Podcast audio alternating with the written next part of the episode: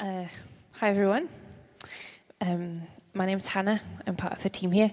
Um, I'm going to be speaking to us this morning from our, our, series, which is in the middle of the story about Joseph. But I actually um, wanted to start this morning with a little bit of a straw poll. I hope that's okay with everybody.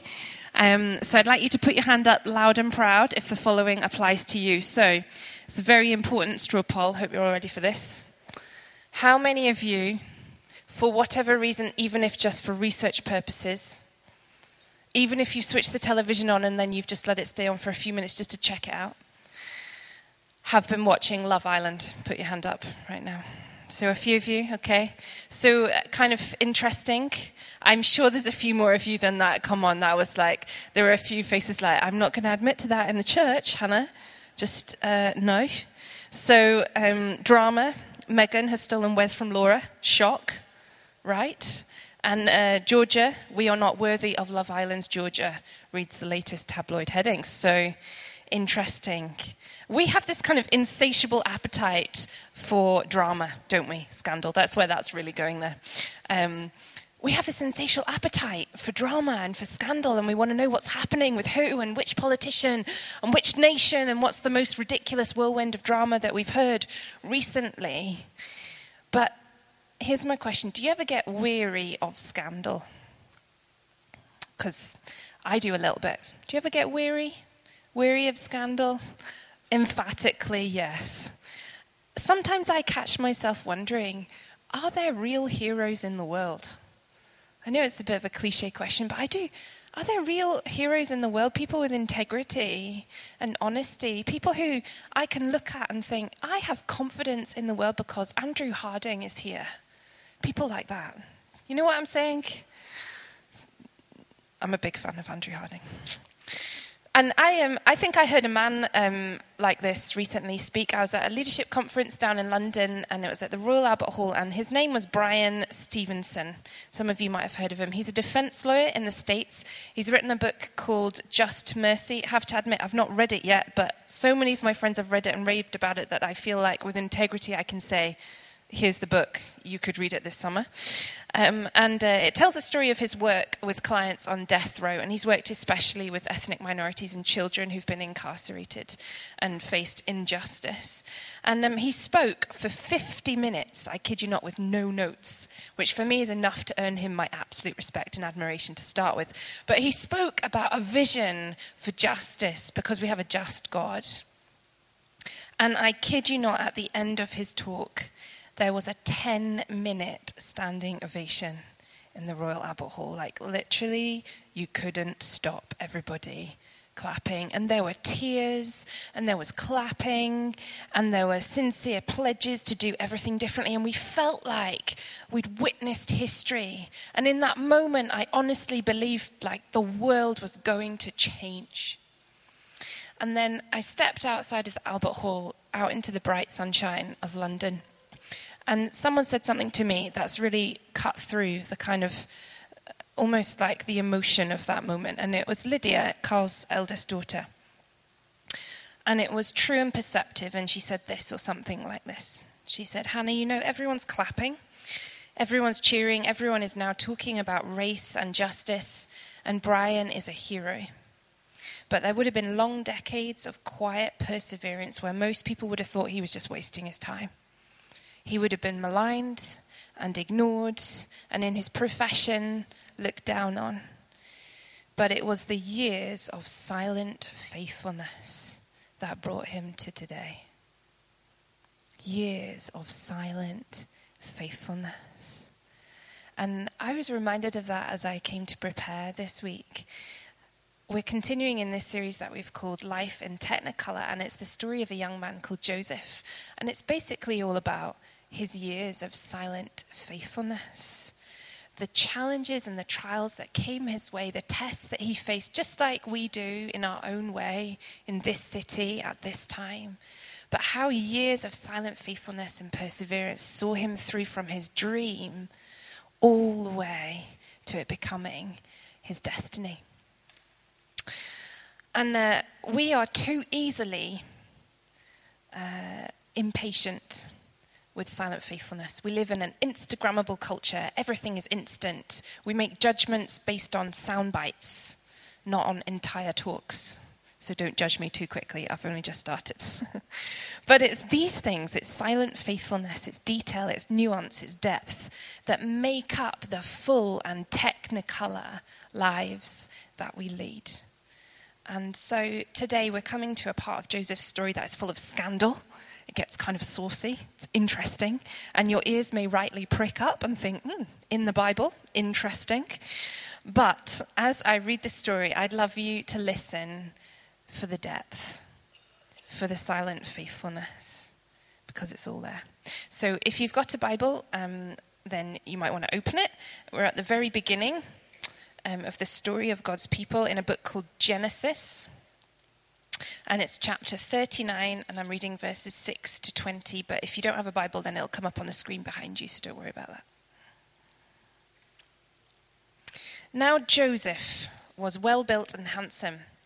And after a while, his master's wife took notice of Joseph and said, Come to bed with me. But he refused.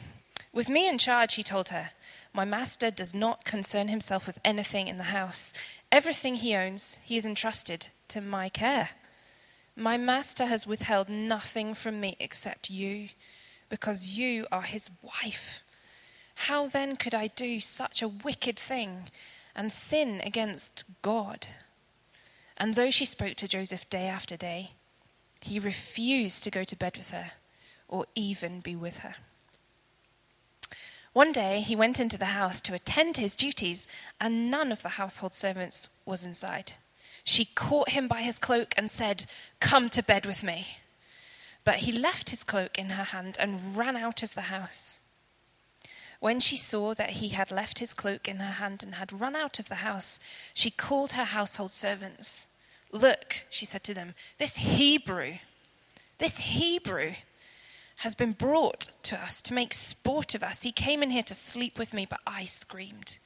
When he heard me scream for help, he left his cloak beside me and ran out of the house. She kept his cloak beside her until his master came home. Then she told him this story. That Hebrew slave you brought us came to me to make sport of me. But as soon as I screamed for help, he left his cloak beside me and ran out of the house. When his master heard the story, his wife told him, saying, This is how your slave treated me. He burned with anger. Joseph's master took him and put him in prison, the place where the king's prisoners were confined.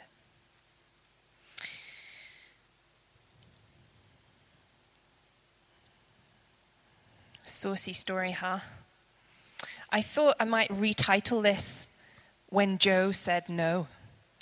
So that was just a little, little gift to you all this morning. And uh, the truth is, we will all face the no test at one point or another, won't we? And if you've been around any amount of years, then you've probably faced it numerous times over already. Um, we live, I was thinking about this a little bit, we live in a culture that says everything is permissible. It's all right, do, do what you want, live however you want, so long as you don't hurt anybody, it's all right. Don't worry about it. Go for your life. And uh, the Bible, interestingly, says something quite similar. You can look it up yourself 1 Corinthians 10:23. Everything is permissible. Sounds familiar. But the problem is that the Bible ends that sentence with the words, but not everything is beneficial. So you can do whatever you want, but not everything you want to do will be good for you or other people. That's kind of the Bible's play. That's God's take on it. And the, and the first thing that I want to really say, so hear me, in a talk about saying no, that we've all probably heard lots of times over if you've been around church long enough, is that God is not a killjoy. God is not a boring old man sat in a cloud not wanting you to have any fun. Christians, people who follow Jesus, are not um, kind of bland, sexless species of human who live closeted in their own moral universe and uh, run around wearing sandals and singing hymns when nothing is permissible apart from wearing sandals and singing hymns. God made us, made you, made me for a full, technicolor life. He made us with dreams and hopes and desires and sex drives. He made us that way because He's good and He wants us to enjoy those things. But He also has things to say about how we deal with and how we live with those hopes and dreams and desires and sex drives. And I don't want to just talk about sex today, which some of you will be thrilled to hear. That's the test that Joseph had placed in front of him. Um, but for us, those tests, those desires could be other things. Could be alcohol, could be fame, could be like another succulent from Sainsbury's when we already have seven in the bathroom cabinet. Does anyone else get seduced by succulents on the way into a supermarket? Come on, put your hand up. I, I, I mean, I have to say no every time I walk into Tesco at the minute. It's horrendous. Um, but I want to suggest to you there are three different kinds of desires, so it's going to come up on the screen stuff, self, and senses. And we've all got them. We've all got desires. I've got them. We've all got them. Uh, we're all different in different ways, so be tempted in different ways. So, stuff that's like houses, cars, more vintage items from car boot sales. We just can't help ourselves. Stuff. Uh, self is like fame, authority, power, recognition, promotion, reputation. That's a really big one in kind of middle class Edinburgh, isn't it? And then senses. Um, that's basically our physical appetites, sex, food, drink, drugs. And these desires are not in themselves bad, but left unchecked, they will run riot in our lives, right? We, we all know that already. You guys are not stupid. Um, so it's what we do with them that counts. And if our desire is not checked and held in check by a bigger desire for God and His fully technicolor life, then we got a problem. So let's come to the story of Joseph and see what does he do with his desires. The first thing we learn about Joseph, verse 6, Joseph was a strikingly handsome man. He was, in fact, I think it was put differently there, well built and handsome. And uh, I really dug into the ancient Greek for you guys here this morning, and the literal translation is Joseph was hot. Okay? Or for those of you who may be a little bit older, Joseph was a stud, according to the 915 gathering this morning. I, I imagine that Joseph kind of walked down the street and maybe he got wolf whistled. I'm just, you know, it's not my personal experience, but I'm imagining for Joseph that might have been the case. Girls might have giggled when he talked, Oh, Joe, you're so funny, Joe. Do you know? I think that probably happened to Joseph. And um, sometimes just who you are puts you in a place of trouble. And that is not your fault. But you've got to take responsibility for yourself. Joseph had a hot body, and he took responsibility for his hot body. So, young men, take note. As time went on, verse 6 and 7, his master's wife became infatuated with Joseph, literally obsessed. Like she couldn't think about anything else apart from Joseph's hot body. And uh, really interesting when you think about those first four words as time went on. Because uh, Joseph, what's happened here is Joseph has moved from arrogant little brother, hey, I've got a dream, you're all going to bow down to me, and, and he suddenly, missed Mr. I am a big deal, chief of staff for Potiphar. And, and it's really interesting that his test, it doesn't come over here when he's in a pit pleading for his life, trying to avoid being murdered by his brothers. No, his test to say no doesn't come then. It doesn't come when he's on a slave stage being bid for in the hot Egyptian sun doesn't come then. It comes when it looks like Joseph has just about got his stuff together. When it looks like things are kind of looking up for Joe. When you might have thought that he was doing quite well. That, that's when that's when this happened. And I find that fascinating. How often temptation comes to us at a point in our life where we think we've kind of got it together and we're all right, thank you very much. And uh, I don't need to really think about that stuff because that doesn't happen to me. But temptation happens to us in times of blessing and favor and success because it's at that point that we're maybe a bit more vulnerable almost to it. That's quite a scary thought when you think about the amount of power available to some of the freest and most successful men and women in our world right now. the potential for disaster. So, can I humbly suggest that if you are maybe sitting here thinking, I've got things pretty much sorted and life is going well for me, um, then it might be that you maybe need to hear this story this morning because it could happen to any of us. Could happen to me, could happen to my husband, could happen to anybody. So, as time went on, then verse 7 Potiphar's wife took what we might call the direct approach and said to Joe, Sleep with me. It's uh, kind of like the ancient Egyptian equivalent to that Spice Girl classic, Voulez-vous coucher avec moi? Except there is less voulez-vous because it's more of a command and less of an invitation. And uh, Joe says no. Verse 8, he refused. And uh, honestly, the more I have thought about this, the more respect I have for this man.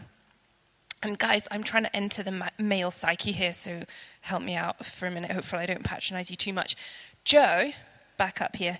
Joe, he's a man, okay?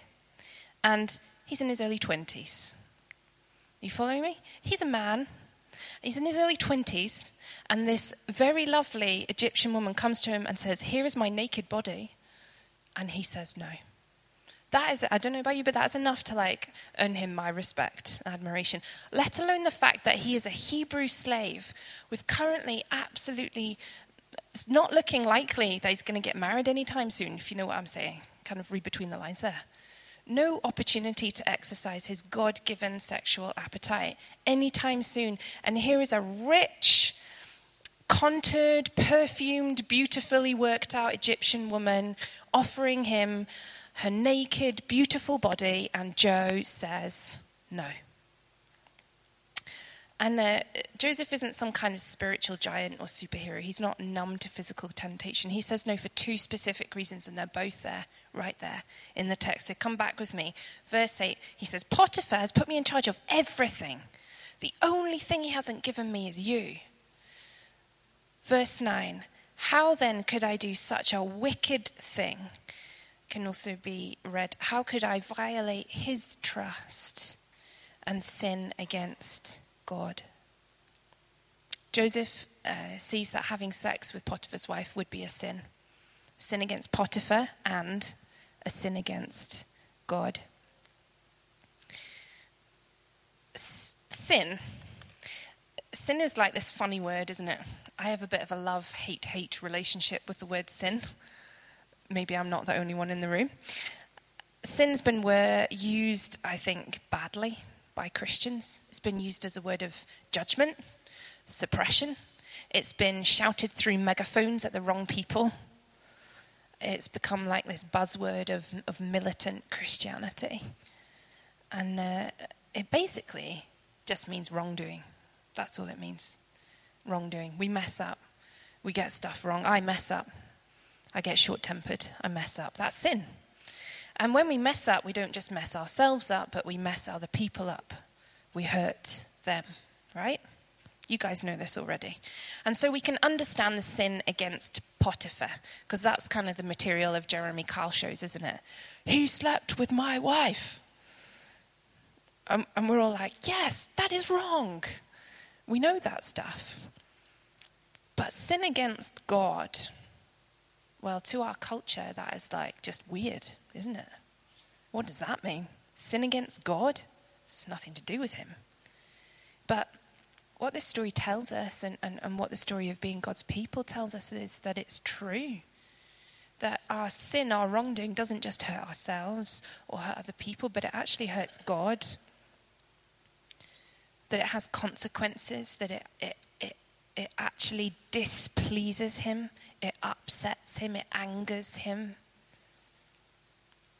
And Joe knows that. He's been around God long enough to know that this potential act of bedroom antics, however fun it might be, would displease God, would be a sin against him. And so Joe says no.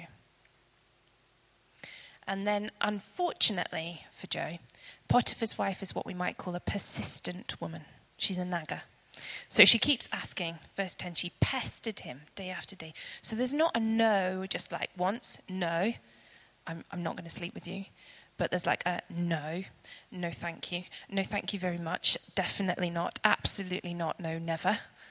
an ongoing, relentless saying no, a silent faithfulness over a stretch of time at which at any point we might have sympathized with Joseph if he'd caved, said, Hey, Joe, you did so well. You held out for so long. Well done. I mean, you're a man and you're in your early 20s. Like, I'm so proud of you. But it was just that she was so, you know, she just asked so many times. So, you know, don't worry about it, Joe. But there will always be, uh, it's just that, won't there, for you and for me? It's just that it was so easy. It's just that. It's just that.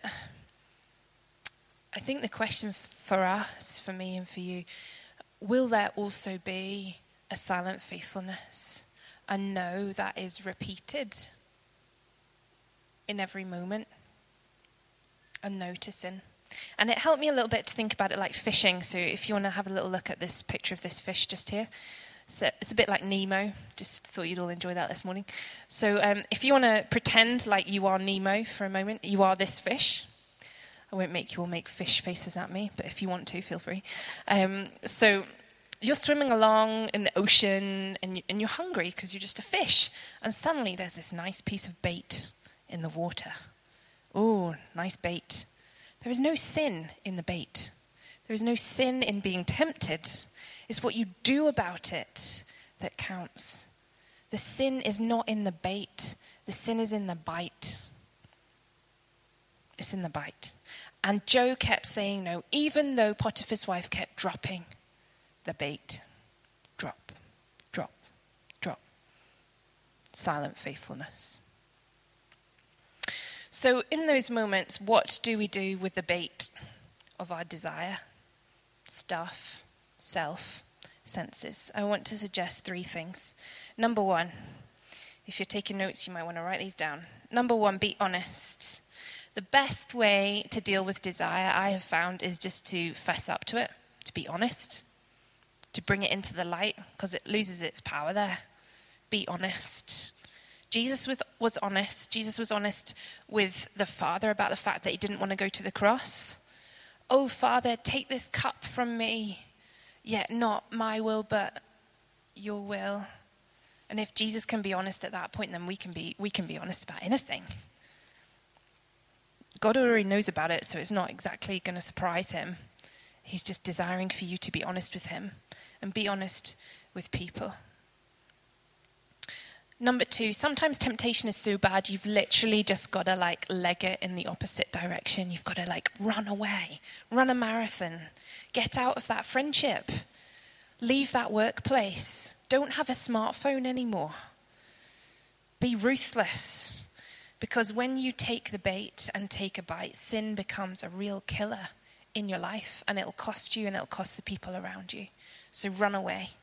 And then, number three, listen to the good stuff because, and this is really interesting when you look at what's happening in the passage here. When you say no, the enemy will play any card against you to get you to sit down and shut up and feel ashamed. He's like literally not picky. He plays dirty. And that's what happens to Joseph here. Potiphar's wife basically plays the race card against him. This Hebrew, this Hebrew, this disgusting Hebrew is here to laugh at us, to make sport of us. And so she exploits this like long-standing racial tension between the Hebrews and the Egyptians in the household to get Joseph thrown into prison. And so it is with us. So if you say no, don't be surprised if lies are told about you. Don't be surprised. That's just the, the enemy wanting to undermine you and bring you shame. And therefore, make sure that you're around people who are going to tell you good things. I don't know about you, but if I've, if I've messed up, if I've done something bad, and I come to Tom and tell him about it, I don't want him to say to me, Hannah, how could you do that? You're such a failure. That's so awful of you. You're disgusting. I want him to say to me, That's not like you. You're kind woman. You have wisdom to offer. I want to be around people who build me up. So listen to the good stuff and be around those people. Get accountable with good people. And, and that's all the more important because saying no doesn't always pay. And uh, I have some sympathy for Joseph here because Potiphar's wife basically sets this trap for him. It's like pure sexual harassment. And uh, basically, Joseph's wardrobe gets him into trouble again. Uh, so, first the dream coat, now the garment of seduction, ripped from his body. If only our senior pastor had been able to help him pick his wardrobe, I feel like he could have resolved all of his issues ahead of time. I'm uh, literally only saying that because Carl loves clothes, okay? That's the only reason. Um, so, if ever there was a moment that we'd want Joseph to be honored, it would be now, right? I'm like, I want one of those big fingers that you get on like X Factor or something like, hey, God, do you see this guy? do you see Joseph? Do you see what he chose? Do you see how he said no? Do you see this? This is amazing. He's a man and he's in his early 20s. God, do you not know this? This was so hard. I don't think you understand. But Joseph gets thrown into prison, and saying no doesn't always pay in the short term. And hell has no fury like a woman scorned. True story. So when you say no, don't get confused by the immediate results because God doesn't owe you. He's not some divine genie who's going to make it all work out perfectly if you man up and do the right thing but He is on your side. And He is going to be with you in it as you say no. And if you um, forget everything else, just remember this next bit. If you say no, Joe, if you do a no, Joe in your life, then you'll get a technicolor life because when you say no, you also say yes. Here's the big thing about Joseph. When he said no, he wasn't just saying no, he was saying a big, emphatic yes. Yes, God. Yes to you taking my dream to its destiny, your style and not my style. Yes to you working that out in years of silent faithfulness and not me shortcutting a way to fame and freedom with a naked Egyptian woman yes to you, God. And it's only when our desires get dwarfed by our desire for God that they find the right balance in our lives. That's when it happens. So, if I could encourage you to do anything, then cultivate a desire to please God, to work out your yes to Him this summer. What does that mean for you?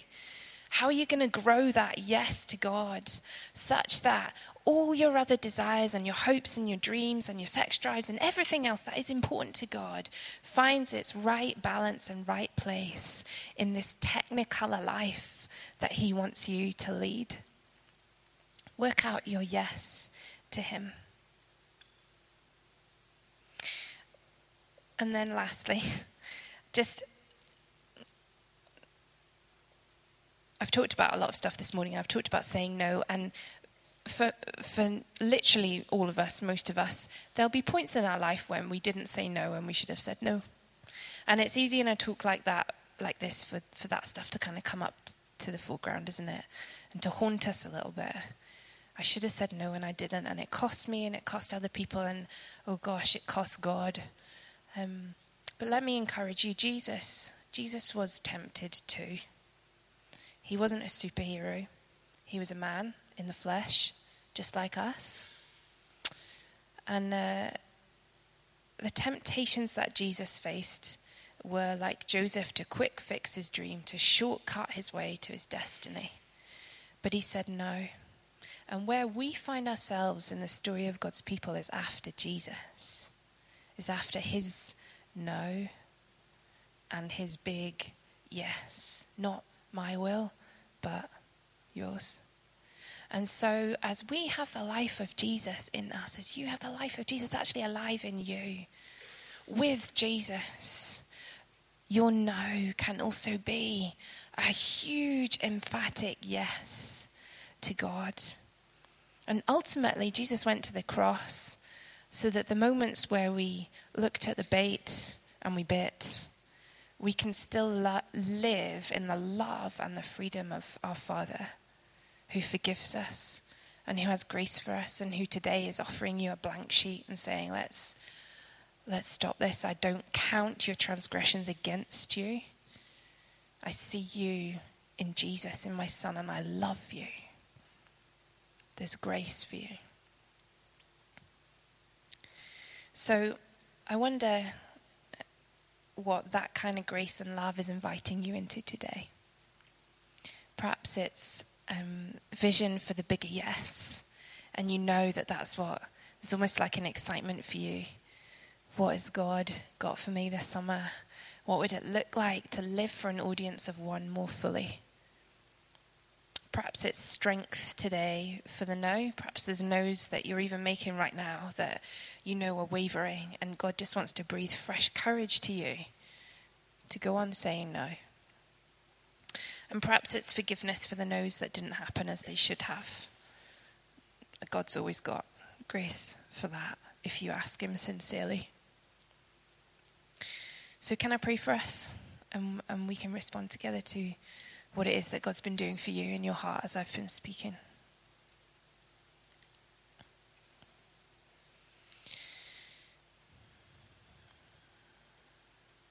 So, Father, we, um, we thank you so much for this story, this uh, scandalous tale.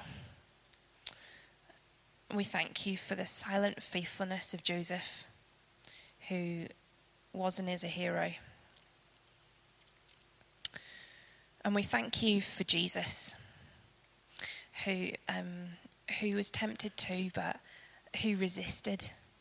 And in his resistance, he paves a way for us to come to you, Father, to know help in our time of need, to know strength for our no's, to have vision and dreams for our big yes to you, to let our desire for a technicolor life in, in, in him dwarf the rest.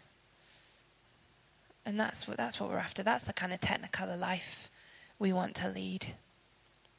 One where our desires and our dreams find their right balance in you, that they submit and they bend to the adventures that you have for us, where we get to live our best technicolor life with you.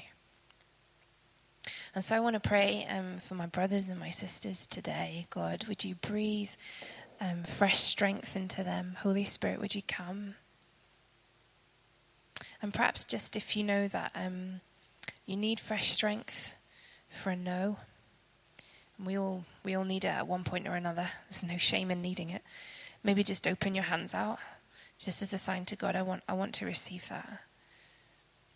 And Father, I pray that you would breathe on these your precious kids fresh strength for the no's that they need to make.